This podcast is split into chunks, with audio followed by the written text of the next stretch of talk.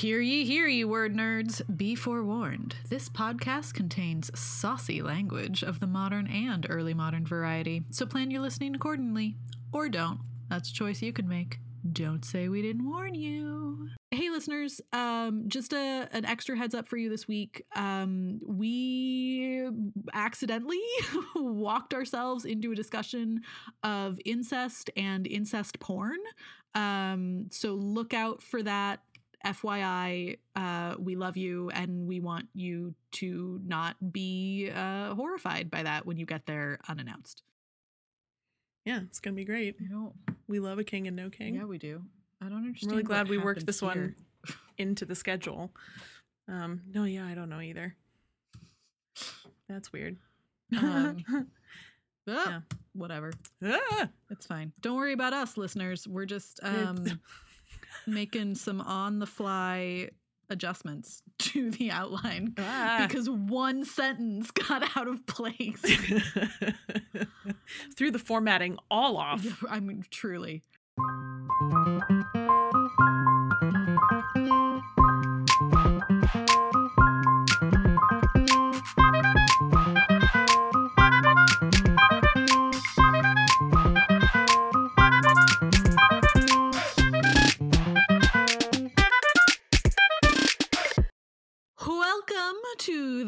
Hurly Burly Shakespeare Show. We are your hosts, Jess Hamlet.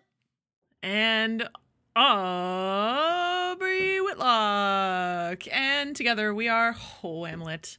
And this week we're talking about A King and No King from that early modern dream team, Beaumont and Fletcher. Hashtag Bowflesh. Thank you so much for listening. We hope you enjoy the show and come back for more. Yeah.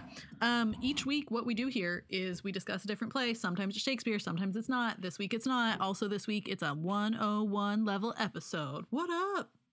Hell yeah. Uh, that means we're talking introductory stuff. Everything you are going to need to know to have a general understanding of the play and its themes. And we might debate about its genre a little bit today. Um, and other cool stuff that you will get nowhere else, like our opinions, man. Mhm. Uh, yeah. So let's do happy hour. Yeah, let's just jump right in. Yeah. Uh, happy hour is that time of the pod where we recommend shit that's not terrible, and and maybe sometimes it's got, you know, meaningful tones to it too, Yeah. like social justice of some sort. It does this week. Um, Both of my recs are, are Yeah, As that. does mine in a weird way, a little bit, but yours is better. Um, Okay. So this week, I I have discovered a new podcast, and I and I like it, Nice. so I'm recommending it. Uh, it's called Ancient History Fangirl. Love it. Um, it is uh, yet another in the in the long tradition of two white ladies talking about stuff that they like. Um, but this one is uh, two ancient history enthusiasts with a distinctly um, feminist bent on their tellings of history. Right now, they I've been sort of jumping around. It's not uh, the kind of pod that you necessarily need to listen to chronologically. Sure. I jumped right to their season where they did like a whole um, British history arc talking about the Celts, um, talking about Queen Boudica. There's like a three episode long series where they talk about You Boudica. named your dog um, after Boudica. I, I did, ex- you know, hence the interest. That and I just I like you know Celtic history. Uh, and a lot of their episodes and a lot of their arcs so far have been ancient Greece and European history. I think they are branching out. I read uh, one of their more recent episodes is in South America, but also they're talking trans history and queer history generally. Um, and and I think it's really rad. So yeah. uh, that's yeah, that is ancient history fangirl podcast. It is delightful and totally very very informative and entertaining. So that's my rec. What you got? So I got I got two books this week that I want to rec. They're both Ooh. fiction, um, both fabulous. So the first one is by Louise Erdrich, uh, who is you know a big fucking deal. She won a goddamn Pulitzer Prize like two years ago, so Okay. you should know her. Uh, she's Indigenous also, um, which is important to know about her. So uh, her novel is called The Future Home of the Living God.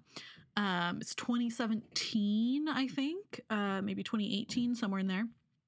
Um, and I'm teaching it in my women's bodies course right now. Uh, and it's like dystopian American future in which evolution stops going forward and starts regressing. Um, and then Oh no. the government rounds up, first of all, all pregnant women to quote unquote monitor their health and safety while they're pregnant Hmm. with children that might be evolving backwards. Um, and then it just straight up turns into well let's round up all women everywhere and then let's force them to carry pregnancies one after the other after the other after the other after the other uh, in order to you know save the human race um, it's so good and infuriating um, Mm. and also has a really really unsatisfying ending but i kind of think that's the point Sure. um, so that is my first rec. My second rec uh, is called Portrait of a Thief by Grace Li. That's L I. Um, it's a heist movie if a heist movie was a book. Fun. It's so good. I devoured it in I don't know, like 18 hours. like could not put it down. Um it's lush and it's sexy and all of the characters or all of the the major main characters maybe all of the characters um are chinese american and there's there's a lot of like discussion of you know theft of art from historical sites and you know colonization and imperialism and all that um, and also a lot of like reckoning with what does it mean to be chinese american and to you know not really be fully chinese and not really be fully american and like what you know that sort of diaspora um, searching for belonging, but also it's a heist novel and it's so fucking good. Ugh, I love it. I love it. I love it. I love it. I love it. I love it. I love it. Love it. Both of these books fabulous in you know very very different ways.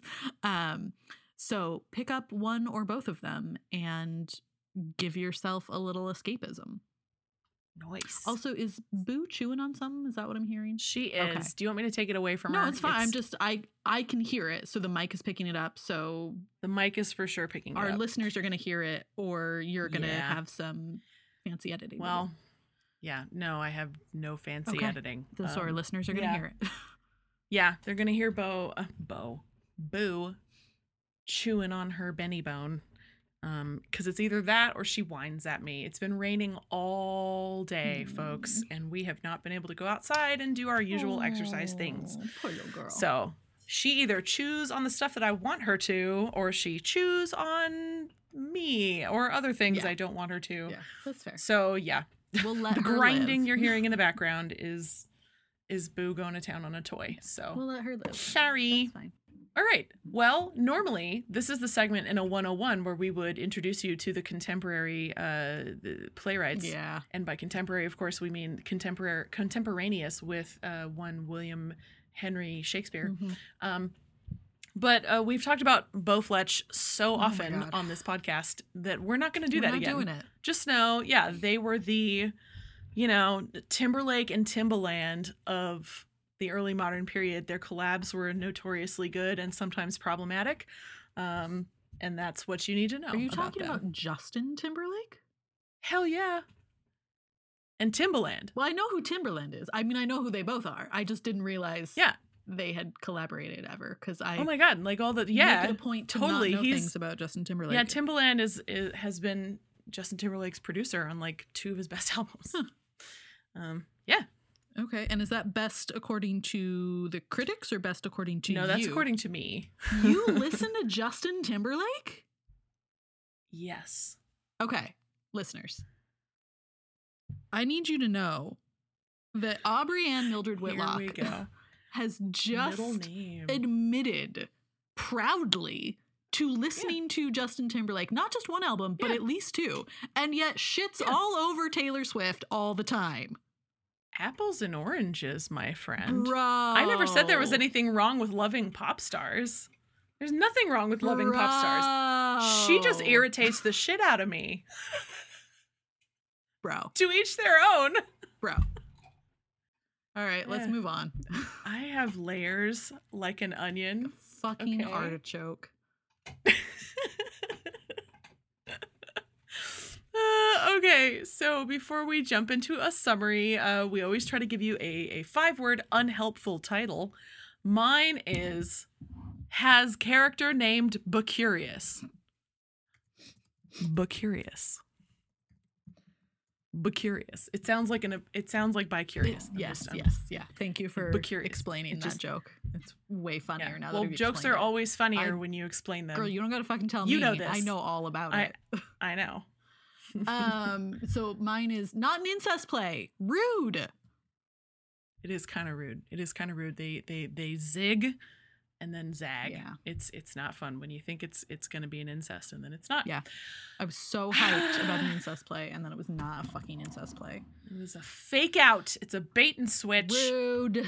An incest bait and switch. So rude. All right. Well. All right. Um great. Now that we've wet your whistle with those little spoilers, um let's talk about the dramatis personae. Yeah. Uh, so we're gonna start with Arbaces, uh, who is the king of Iberia. Next is Arane, the queen mother, There's Panthea, her daughter. aka Arbaces' sister. This is important. Well, spoilers. We're gonna get to it in the Yeah. fucking summary. I know, I know, I know. Okay. Uh, then there's Gobrius, the Lord Protector. and everyone's favorite lord by Curious then there's Mardonius, who's a captain. and Bessus, who's another captain, And then there's Tigranes, the king of Armenia. and Ligones, a lord. And Spaconia, his daughter, with the then, best you name ever. God, I love Spaconia. I just it's, a it's, good such name. good, it's a good it's a great name. Uh, and then you know there's like servants and citizens and gentlemen and shit. and you know. whatever else. Yeah. Yeah. Um we just listeners should know uh under our heading why should this play be so goddamn popular? All there is is four consecutive question marks. Just Yeah. just that's that's what it is. I mean, You- I don't know. think we need to answer it. yeah, I should think- it be popular? we- I don't know. We we let the summary speak for itself. You know, Yeah. we we let the listeners decide on their own. Mm-hmm. Um, there are certainly things about this play to love, and then there are things about this play that you know are not to love. yeah.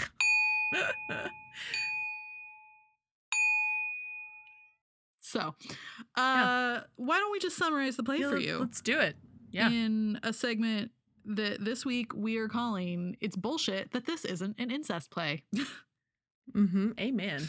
you know how I love an incest play. I do. to be clear, when I say I love incest, what I mean is that I love when it shows up in weird, fake, early modern plays. Yep. Mhm. I do not support incest IRL. Just to put that out there in the world. All you know, I think said, you're you're fine. It You're, is you're bullshit that this isn't an incest play. correct, but like you're in better company than you realize because there are millions of people out there who watch House of the Dragon on HBO, and that show is nothing but incest. Oh yeah, It no, is- incest is like the number one porn category across the world. Oh, Like I know that people are fucking into it, but Yeah. that still I don't I don't want to get the reputation of the incest lady. Too I'm trying to get tenure. Mhm. okay, let's rock through this summary. Anyway, yeah, let's do the summary. Jesus fucking Christ. Take it away. okay, so Arbaces, who is the king of Iberia, returns home from the wars with his captive, Tigranes, who is the king of Armenia. As ransom, Arbaces wants to marry Tigranes to his sister Panthea, who he has not seen since she was nine because he's been off fighting. Arbaces is very vain and he brags about all of his accomplishments, but then like denies it when Tigranes is like, "Bro, you are so vain."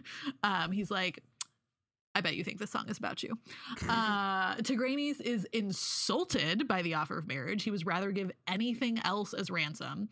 Arbace is all like, "Ooh, my sister's so awesome, and no one in the world is worthy of her except for me, and it's too bad that I can't marry her because she's my sister. So Tigranes, bro, you should be flattered by this." And then Tigranes is all like, mm, "I'm." In love with someone else. And then Arbaces is like, okay, so bro, if you meet Panthea and you still don't like her, then you can pay your ransom some other way. Um, then Arbaces goes and complains to Bessus and Mardonius about Tigranes calling him a bragger, and both men are like, "Yeah, that's fucked." Uh, except also, you totally are, bro. Um, Arbaces is like, uh, "What the hell? Why is not everyone agreeing with me that I'm super humble?" And so he tells everybody to go away. Mardonius stays, and he's like, "Bro, um." I don't know if you've noticed this, but like your mood changes based on how people talk about you. So maybe you should like look at your life and look at your choices. And Arbace is like, yeah, you're right, you're right. Um, so then a messenger brings news that our Arbace's mother has once again again hired someone to assassinate him mm. and Gobrius has again again prevented it and executed the the would-be assassin. Also, then we have Panthea and she's beautiful and perfect and Tigranes says goodbye to Spaconia, who's mm. his lover. He tells Spaconia that he has arranged to have her join the train of Panthea where she can subtly poison Panthea against him so that they will be free to be in love. That is a lot going on in Act 1. I mean, that's a ton of exposition. Like yes. so much. Okay. Act 2. Panthea is sad that her mother, Arane, keeps trying to kill her brother. She's like, Mom, Yep. Why? um, Arane, Arane and Gobrius are maybe actually uh, in cahoots to overthrow Arbaces. I don't know. Ooh, it's like mysterious. Bessus delivers news of the battle and Arbaces' arrival the following day. Panthea welcomes Spaconia into her train because she's nice like that. Um, but Spaconia introduces herself under a fake name. And then when they are alone, Spaconia asks Panthea not to love Tigranes when he arrives to meet. Um, and Panthea is like, okay, sure, yeah. Because uh, again, because she's nice and she's beautiful and she's perfect. She's she's nice. Uh, citizens anticipate the king's progress through their city and they bicker and they tell jokes and it's whatever it's filler um, and yeah. then arbaces greets the people and shows off Tigranes uh, his captive and the people call for him to be hanged and then arbaces defends Tigranes but in terms that only highlight his own valor and bravery because because arbaces is fucking vain yep yeah. Okay, so in Act Three, Gobrius and Arbaces talk about Panthea getting married to Tigranes and how much Panthea loves her brother. The Queen Mother and Panthea arrive, and Arbaces refuses to speak to Panthea because her beauty inspires incestuous desires in him. Uh, Tigranes also falls in love with her immediately because, like, obviously he does. Of course. Um, and he's like, Spaconia, who? Never heard of her.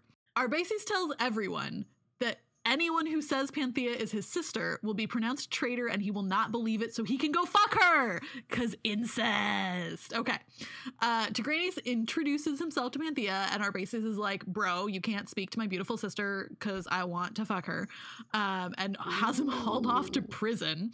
Arbaces reclaims Panthea as his sister. He's like, ooh, hi sis, haven't seen you in a while. Ooh, I'm not going to see you for a minute. Let me kiss you farewell and then kiss you farewell again and then kiss you farewell one more time. Uh, uh, uh um, oh dear. Um, and then he tells Gobrius to imprison her because she is, quote, a witch, a poisoner, and a traitor. Uh, Bessus receives. Cute. Right. Bessus receives challenges to fight over honor, uh, also because he was a coward in the wars. So he's like, yeah, let's fight about it. Um, Arbaces goes to Mardonius and is like, "Oh no, I have sexy feelings for my sister." And Mardonius is like, "Bro, I got you." Bessus agrees to act as a pander between the brother and sister. Um, and then our Arbaces is like, oh shit, no, this is actually bad. Let me uh, stamp out my feelings.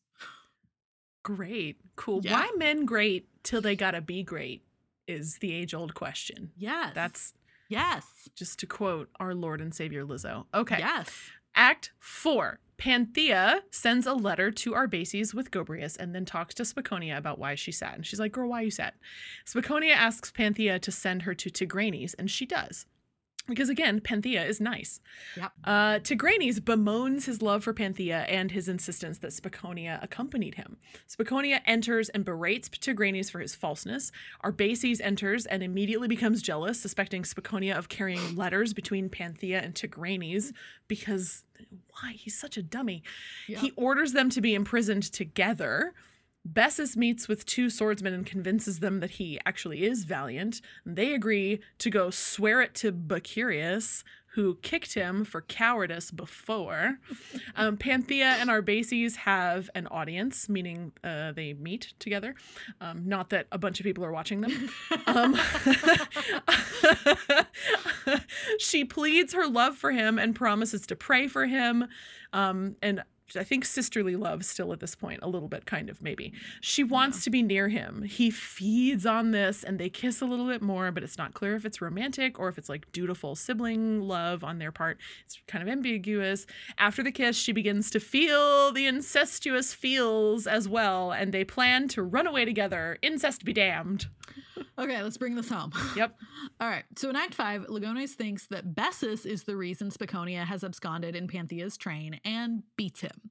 Ligones gains an audience with Tigranes and Spaconia and calls her a whore. Tigranes protests that he intends Spaconia to be his queen. Tigranes repledges himself to Spaconia. Bessus confronts Bicurius with his swordsman, swearing his value. I'm just going to say Bicurius because that's funny. Mhm. Um, and beats all of them.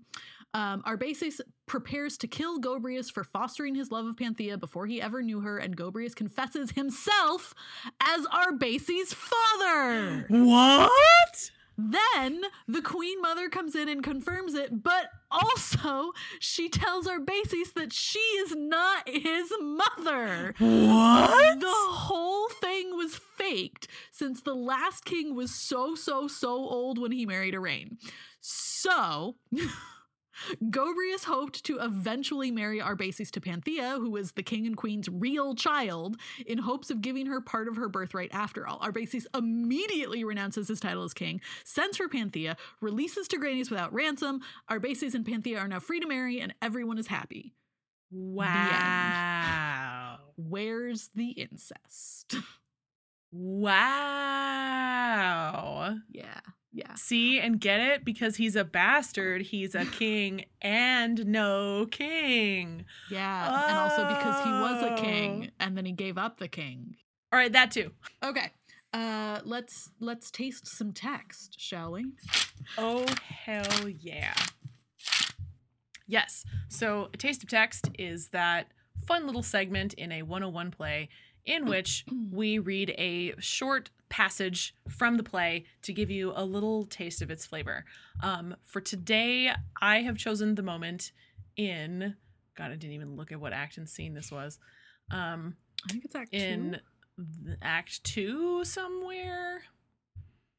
Yeah, act three, scene one. act three, scene one, when Arbaces and Panthea finally come face to face for the first time in the many years since Arbaces has been uh been away fighting.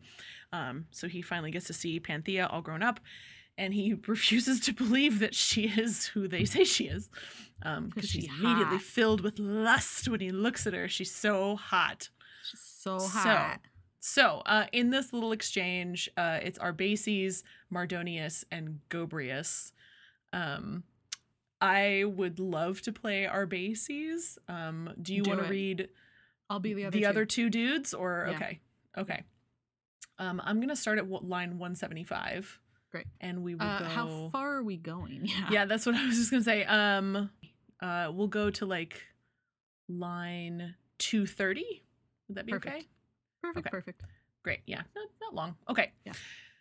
You mean this lady? Lift her from the earth. Why do you let her kneel so long? Alas, madam, your beauty uses to command and not to beg. What is your suit to me? It shall be granted, yet the time is short and my affairs are great. But where's my sister? I bade she be brought.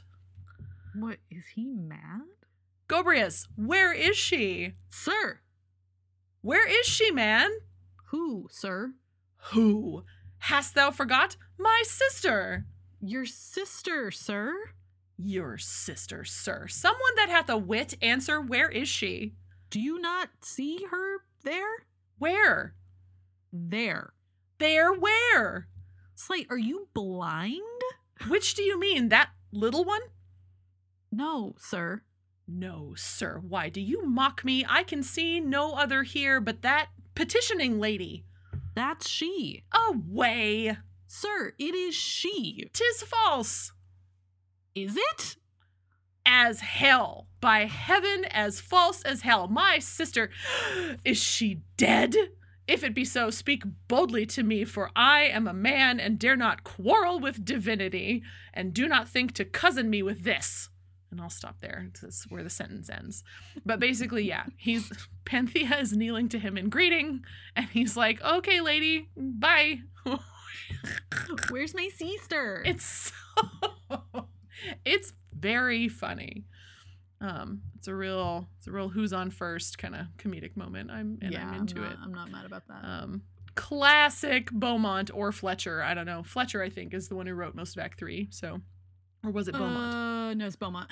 oh, okay. Well, yeah. classic Beaumont, I guess. Yeah, so that's a nice Those- segue.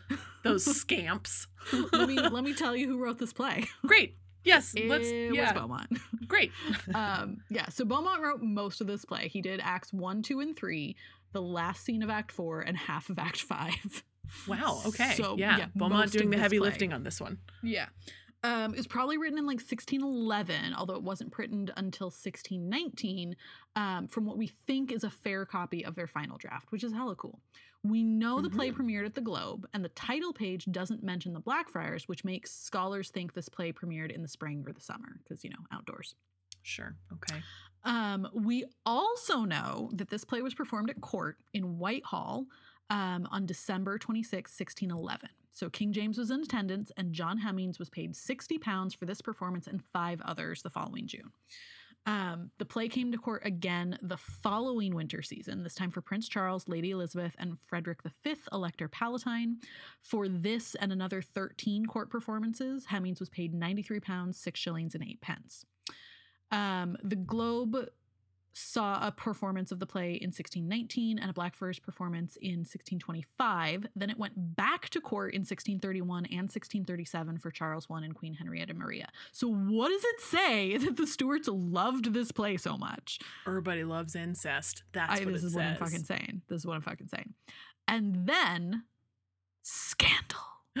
dun dun dun. So in. October 14, not 14, in October 1647, the play was being Okay. prepped for a performance at Salisbury Court, which is apparently a theater and not a court. Um, Okay. But the theater was raided by sheriffs Thomas Cullum and Simon Edmonds, who arrested Timothy Reed, who was the actor set to play Bessus. The audience was waiting for the play. The audience who was waiting for the play um, included a bunch of nobility who asked for their money back, but the people collecting the money had already fled with boxes. so the play didn't happen. No one got their money back, and you know they arrested an actor. Huh. What did he I- do? I don't know. I unfortunately am no longer at uh, an institution that has the resources I would need to find his arrest records um, and figure out what it is that he had done. Um, and I only discovered this just a couple of days before we recorded, and that was not enough time to turn to Twitter and be like, Sure. anybody know? Um, Ooh, a mystery. but yeah, so like, first of all, scandal, and second of all. Why did this play show up at court so fucking much? it's very entertaining. That's Uh, why. Yeah. I so I wonder if um you know, especially especially once we get into Charles one territory after James dies. Uh-huh. Um I'm because Charles was the second son, right? He was not Mhm. supposed to be king. I'm wondering if like some of that king and no king shit resonated with him personally Maybe. or if you know he was just into like braggart dudes being braggarty because you know Who charles one was not uh, the most amazing man ever. Right. Well, and remember, folks, Charles One is the one who, Mhm. you know, got his head chopped off in the English Civil the War. reason for the English Civil War. Yeah. So, yeah, yeah, um, yeah. So he wasn't exactly like beloved, um, no, widely. no. Uh, yeah, no, I, I don't, I don't know. I mean, again, Yeah. why do millions of people now? Uh, I guess not that I'm speaking from experience, but like, like incest porn. Or House of the Dragon, which is very, very Mm-hmm. close to incest porn. It's just period and fantasy incest porn on Yeah. HBO. Um, See, on HBO Max. It's a terrible show, by the way. I hated it. I hated all 10 episodes that I watched of the entire season. I hate watched the whole thing. Anyway, do sorry, I'm I'm just trying to turn on an incognito window so I can Google oh god. incest porn stats. Oh god. but I don't know how to Yeah. do that from my browser. Well, I mean, yeah, I mean, I suppose, you know, generally it's like the the titillation of any kind of forbidden fruit, right? Like um and that's sort of the ultimate taboo forbidden fruit that doesn't verge into you know, pedophilia or anything. Um at least not on stage. So I don't know. Maybe it's that. Maybe that's why people keep being drawn to it because like the the risk of being naughty is not quite fulfilled. So you can leave the theater feeling okay about yourself because ha, it turns out to not be incest at all. Mm-hmm. You know, um, but that was close. Like the the thrill of the suspense. I don't know. Incest porn stats. Oh God. Do I mean incest porn stars? No. No. No. Absolutely not. Okay. Uh, why is incest porn so popular? Well, that is, that is the question that I'm That- asking. Yeah, that's what we're, inquiring minds want to know. Yeah. Uh, okay. Tell me why. Um, so there was a Tell why. Sorry. 178% increase in the consumption of family role play porn between Oh. October 2014 and January 2015. Jesus oh fucking Christ. no. The stats show Utah had the highest per- in- increase with 765%. No surprise there. Hello, Utah. Uh, okay. U- Dark horse. freaks. Look, Utah's Well, full hey, of freaks. You know, yeah, when you're made to repress everything. Yep. You know? Utah is um, full of freaks. Uh, Sorry, Utah. We're really ad popped up and I lost my sorry, place. not sorry, Utah. Uh, Wow. God That's um yeah okay so Utah number one Michigan New York Alaska Arkansas Uh, Wild. yeah these are the five states where incest porn was growing in popularity the fastest also this is all coming from Vice Vice.com Okay. um according to this whoever is aggregating this shit the 10 most popular family role play porn titles are Father's Forbidden Fantasies Gross. Friends and Family 4 No. Mother's Indiscretions number 3 Ew. Keep It in the Family, No. Brothers and Sisters 2, Gross. Mommy and Me number 9, Ah! Lesbian Family Affairs, no. Father's Day, Digital Sin, Sibling Sex Stories, and most sinister of all, Our Father. Ew. No. No. Yeah. Um No. Popularity is higher in states that are a bit more on the sexually oppressive side. Yep. Uh huh. That tracks. Um, the appeal of faux incest pornography can be found in the interesting mix of commonplace coupled with marked taboo. I can't unhear those titles. Out of now, the 20 none of our listeners can either. Sorry. Out we needed like an extra an extra content warnings beginning of this episode. God. Let's record that at the end. We should. Um, out of the 20 most common female roles that appear in film titles, ranked by frequency of use, the sixth most common role for actresses is daughter. The 10th most common is sister. no. Yeah. Anyway, incest porn is Wow. is it's it's up there. Ooh. Y'all nasty. Okay. Hang on. I don't know why these are um, so old. This is all coming from like 2015, 2016. But Hmm. Pornhub um, aggregates their data every year. Uh-huh. Um, and so in 2015, 75 gigabytes of porn was streamed per second. Um, that is 4 billion hours of porn. Jesus. Um, and in 2015, the most popular search on Pornhub in the United States was stepmom. Wow. Okay. Not quite as incesty as it could be. Yeah. Seven is stepsister. Okay. Mom is number 10. Oh, Stepdad Yikes. and daughter, stepmom shower, oh God. The rise of the Step Bomb. Anyway, okay. That's we Wow. yeah, I'm going to just close that and we're going to we're gonna go back to Oh, where we were. So much to unpack that I don't wanna. Sorry, sorry. no, no, it's okay. It's okay. Um, wow. The, you know, um, we learned some stuff just now. That's um I mean, I already knew most of this and I don't know Yeah, I didn't. didn't. No. because I don't search shit like that. Like, I don't know. Yeah, but like every I guess you're not really on Twitter, so Really not. yeah. Cause like every year Pornhub releases all of this stuff and it's like it circulates on Twitter and it's like, Huh. oh, the number one search term this year was stepmom or whatever. Huh. So Yeah, no, I no, I don't Yeah. pay attention to those things. well, you're missing Ooh. out. Am I? Well, okay. You start talking about your thing. I'm gonna go check on the bread. yeah, I I didn't have a ton for the for the production side aside from one this play is not done very often, right? Um it is it is not it was very popular in its own time uh, and just past its own time clearly um, but not not terribly popular now right um, i was very very fortunate to be able to see it in uh, the spring of 2020 right before things shut down. It was part of asc's last uh, spring actors renaissance season. It was in the same uh, lineup and same repertory with um, our ill-fated much ado about nothing production. Um, Ill-fated why?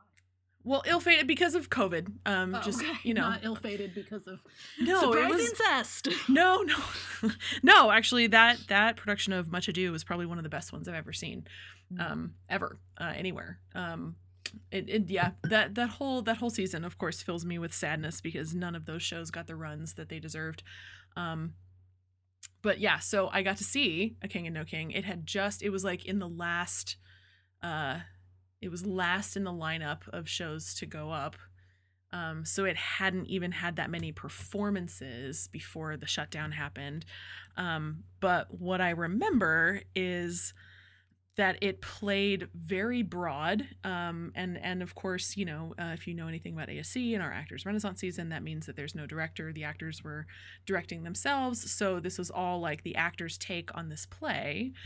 Um, so they were playing it very broad because they found all kinds of ridiculous things in in the text. Um, for one thing, I remember Brandon Carter played Bacurius, and he definitely played Bacurius as Bacurious, and he was like on the make with everybody, which was awesome. And yeah, I just remember this. I remember the production just being delightfully funny, and they milked it for all the laughs it had. And and Benjamin Reed played Arbaces, and he um he he played Arbaces as so vain that it was funny, right? Like when you see this person like spouting off on stage about like I'm the best and like he was just a total rooster. He was a total cock, right? In the very traditional sense of that word, just Mhm. strutting around. Um and that to me is funny. So so when I see it listed as a tragic comedy or or anything else, I get really confused. Um, Well, I mean, because yeah, because the play I saw a- was a barrel of laughs. City Sorry, go Nightcap ahead. is a tragicomedy, and it's also very funny. That's true. That's true. City Nightcap. know? That's true. Um, also, Yeah. you know, played very funny. Yeah, Um, Like- to modern eyes and ears. Yeah. Yeah. I don't think there's a whole lot hilarious in this text, but I've never seen it, so Yeah. Yeah, I just there was so much about it that was so so funny. Like I mean, of course the stuff between Arbaces and Panthea like um they really milked that stuff, right? Like the there's there's a really fun tension in the scenes um where they're like well we should kiss again right it's it's the only the only right thing to do is we should we should kiss you know um right and and that was you know played for all it was worth which was very funny um so there's that that tension in in the incest plot right that lives right there but it's it's it is it's very funny um yeah i i don't know um but but yeah it is deeply serious that like his mother or his supposed mother mm-hmm. tr- keeps trying to kill him. like that's not funny, right? Um, and poor Spaconia gets thrown over like every um, first girlfriend in every early modern play, like the Julias of the world, you know, um, like right when there he's like, "Oh, I'll be true to you," and then the minute he looks at the girl, the other girl, he's like, you know, Spaconia who? What? Right? it's it's so messed up. Yeah. Like it's so messed up. It's got some it's got some good classic tropes, is all I'm saying. Um, that lead to giggles, at least yes. for me. Right. So that's that's what I got. Um yeah, I I don't I don't know. Um, okay, well, why don't we gossip and then live okay. our lives? okay, cool. Yeah, let's do it. Yeah. Um, well, the one bit of gossip that I have, it's not really mm-hmm. Shakespeare related. It is it is but it's theater, important. but it's very important. It is theater yeah. industry related. Um yeah. and I feel like it's important that we say something about it. Um, sure. so uh, my my main source because it's um, a really great place to get um, sort of synthesized stories is from um, Nothing for the Group, the mm-hmm. um, from Lauren Halvorsen, dramaturg. So, you know, a little bit of a content warning. This involves um, sexual assault. Um, but I'm just going to read what she wrote. Um, it's about right. the Cleveland Playhouse thing. It's been all over Twitter. It's if you know anybody in the theater industry, you might have seen people um, retweeting or resharing uh, on their social media um, these these stories. Mm-hmm. Um, so last month, Cleveland Playhouse announced it was canceling its upcoming world premiere of Charly Evon Simpson's "I'm Back Now," citing that quote a series of events impacted the community of artists involved with the production. This week, Simpson and director Story Ayers released statements refuting the Playhouse's narrative. Ayers wrote that she departed the production after an actress was sexually assaulted by a stranger in the artist's housing elevator, and the leadership of the Cleveland Playhouse, quote, neglected to act properly, not including not immediately rehousing the actor, nor adjusting her rehearsal schedule. The theater also failed to notify the other artists staying in the same complex of the potential danger, and Ayers specifically cited the negligence of current interim artistic director Mark Cuddy, saying, Quote, the behavior of the Cleveland Playhouse was not just harmful, it was criminal. Mark Cuddy, the artistic director, never contacted the artists who survived the sexual violence. He never offered an apology or a comforting word.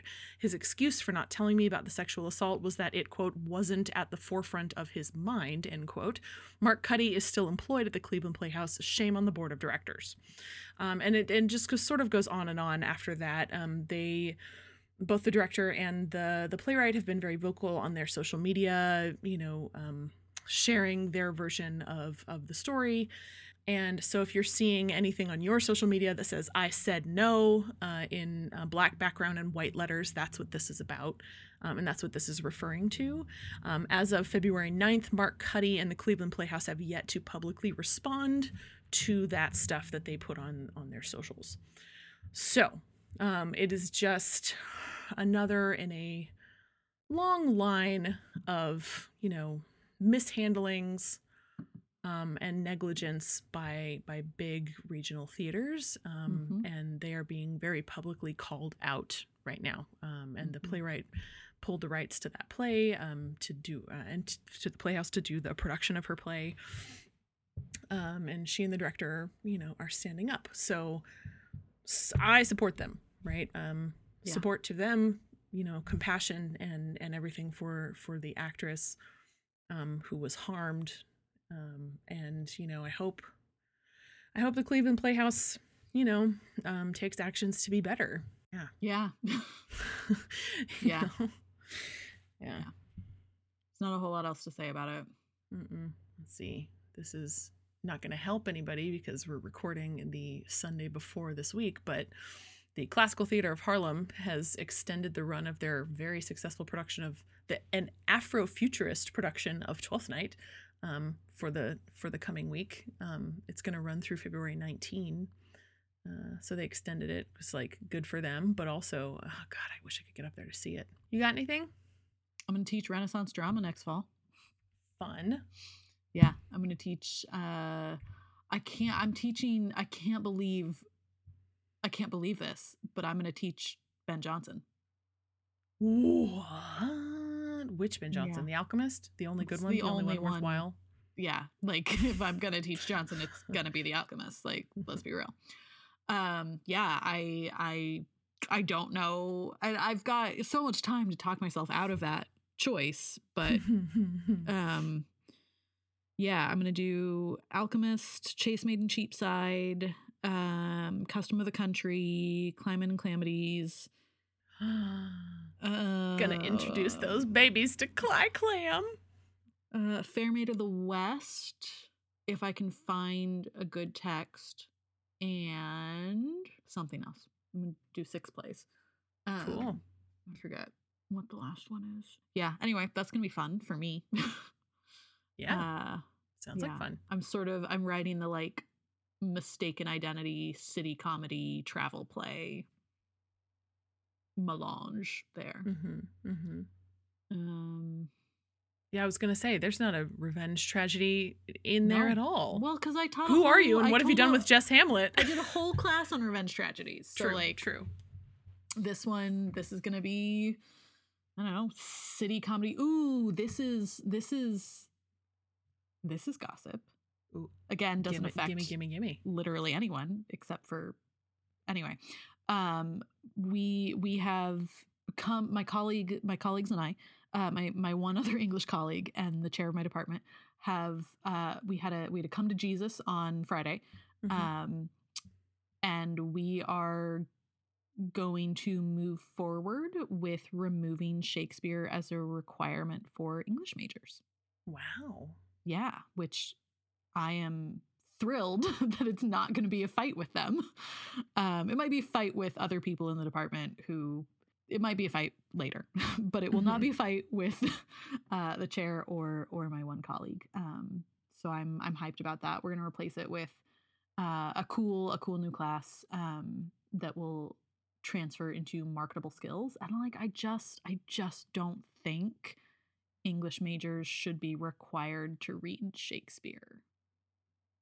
Like I don't I don't see why that is necessary, especially because in in a a, a department that is not even a department um because we're in the humanities department. Mhm. So in there there are two of us. There's me and there's Tom and they I suppose nope they can't. English majors cannot get out of um they can't they can't get the degree without taking a class with me and they're gonna encounter Shakespeare in basically every class they take with me. So I don't think there needs to be a dedicated Shakespeare class required for majors. There will still be the Shakespeare class. Mm. I will still teach it. It will still be offered. P- majors will take it, but it's not. It won't be the the required one. required.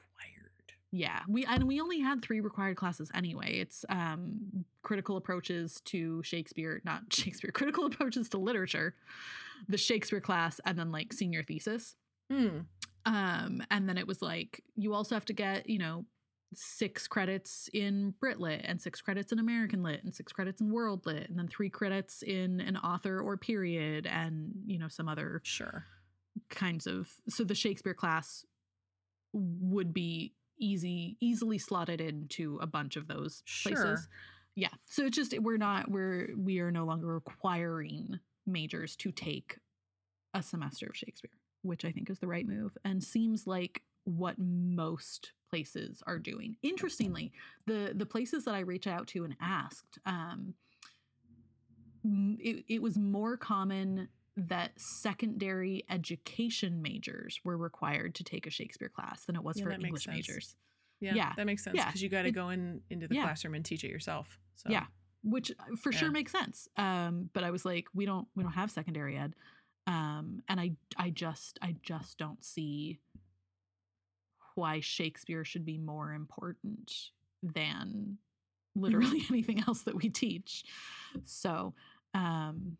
Yeah, this is my my second my second pass at uh, revising the English curriculum here. Good for Um, you. Getting getting rid of Shakespeare, not getting rid of Shakespeare. He's not going Just anywhere. He's just no decentralizing longer- Shakespeare. Yes, yeah. like Yeah. why why is of our three required courses, why is only one of them a specific author, and why is that author Shakespeare? Like Yeah. so. Is it going to Um, be replaced with something like Yeah, um, it's it's going to be replaced with uh, a new class that we are building to support our literary journal.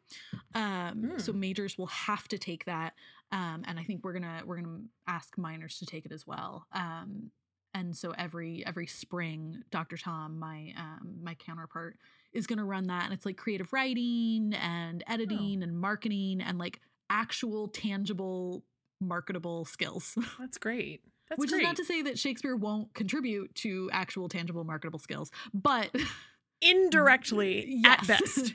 yeah, this is practical. Right, right. Uh, whereas Shakespeare would be, you know, a little more theoretical.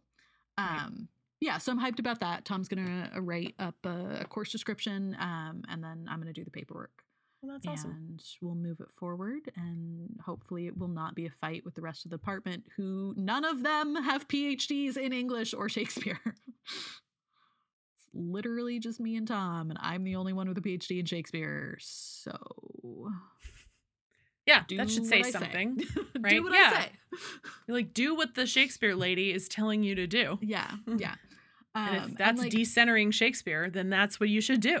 Yeah, a big part of what we did last year when we designed all these new courses was um our our majors are now required to take um six credits in what we're calling the textual perspectives series. So that would be like afam lit latinx lit literature of disability queer lit or indigenous lit so they have Mm. to take two of those five classes minors have to take one of those five classes because it is important that english majors in the year of our lord 2023 graduate having read something not written by a dead white man or even a living white man um which they certainly would have but like this again is we are we are trying to diversify and decenter and challenge the canon so Good for you.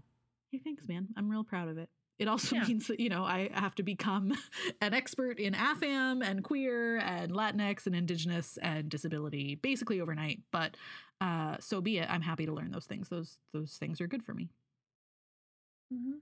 i'm teaching it's a- afam right now for the first you know, time it's fun And it's okay to admit that you're not an expert either. Oh, yeah. oh yeah So, and like pedagogically, Every that's okay too. You know? every week i walk into afam and i go hi i'm white not not the expert in the room Yeah. i i did a lot of googling over the break read deep into wikipedia and uh here we are Mhm. so anyway um the end Cool. Yeah. I, uh, I think that's it. So thank you for listening. We hope you leave this podcast more informed about incest than when you started. yeah And incest porn, sadly. Yeah. Sorry, not sorry. Sorry. So a little bit sorry. yeah um tune in next time. Uh it'll be Sor Juana finally. It'll be House of Desires. Um we may or may not have uh, a guest with us for that but that is the next thing that we will be doing. Okay. um whamlet out Hurly Burly Shakespeare Show is produced and edited by Aubrey Whitlock and Jess Hamlet. If you enjoyed our podcast, please tell your friends, rate us, leave a review, and subscribe on Apple Podcasts or wherever else you get your podcasts. For show notes and other stuff, you can visit our website at www.hurlyburlysshakespeareshow.com. You can get in touch with us by emailing holla, H O L L A, at hurlyburlyshakespeareshow.com You can also find us at Hurly Burly Shakes on Instagram. or at hurlyburlyshake no S, on Twitter. The land on which I live and work, colonially known as Staunton, Virginia, is the unceded territory of the Monacan Confederation of Nations, and I pay my respects to their elders past and present. The traditional custodians of the land on which I live are the Lenape Nation, and I pay my respects to their elders past and present. Learn about where you live at native-land.ca. Get involved at ndncollective.org and find out more about the Land Back campaign at landback.org. All opinions you heard are strictly our own and not affiliated with the institutions we represent. I love a lot of terrible pop music. Bro. I do. Ask anybody. Bro. I can't with you.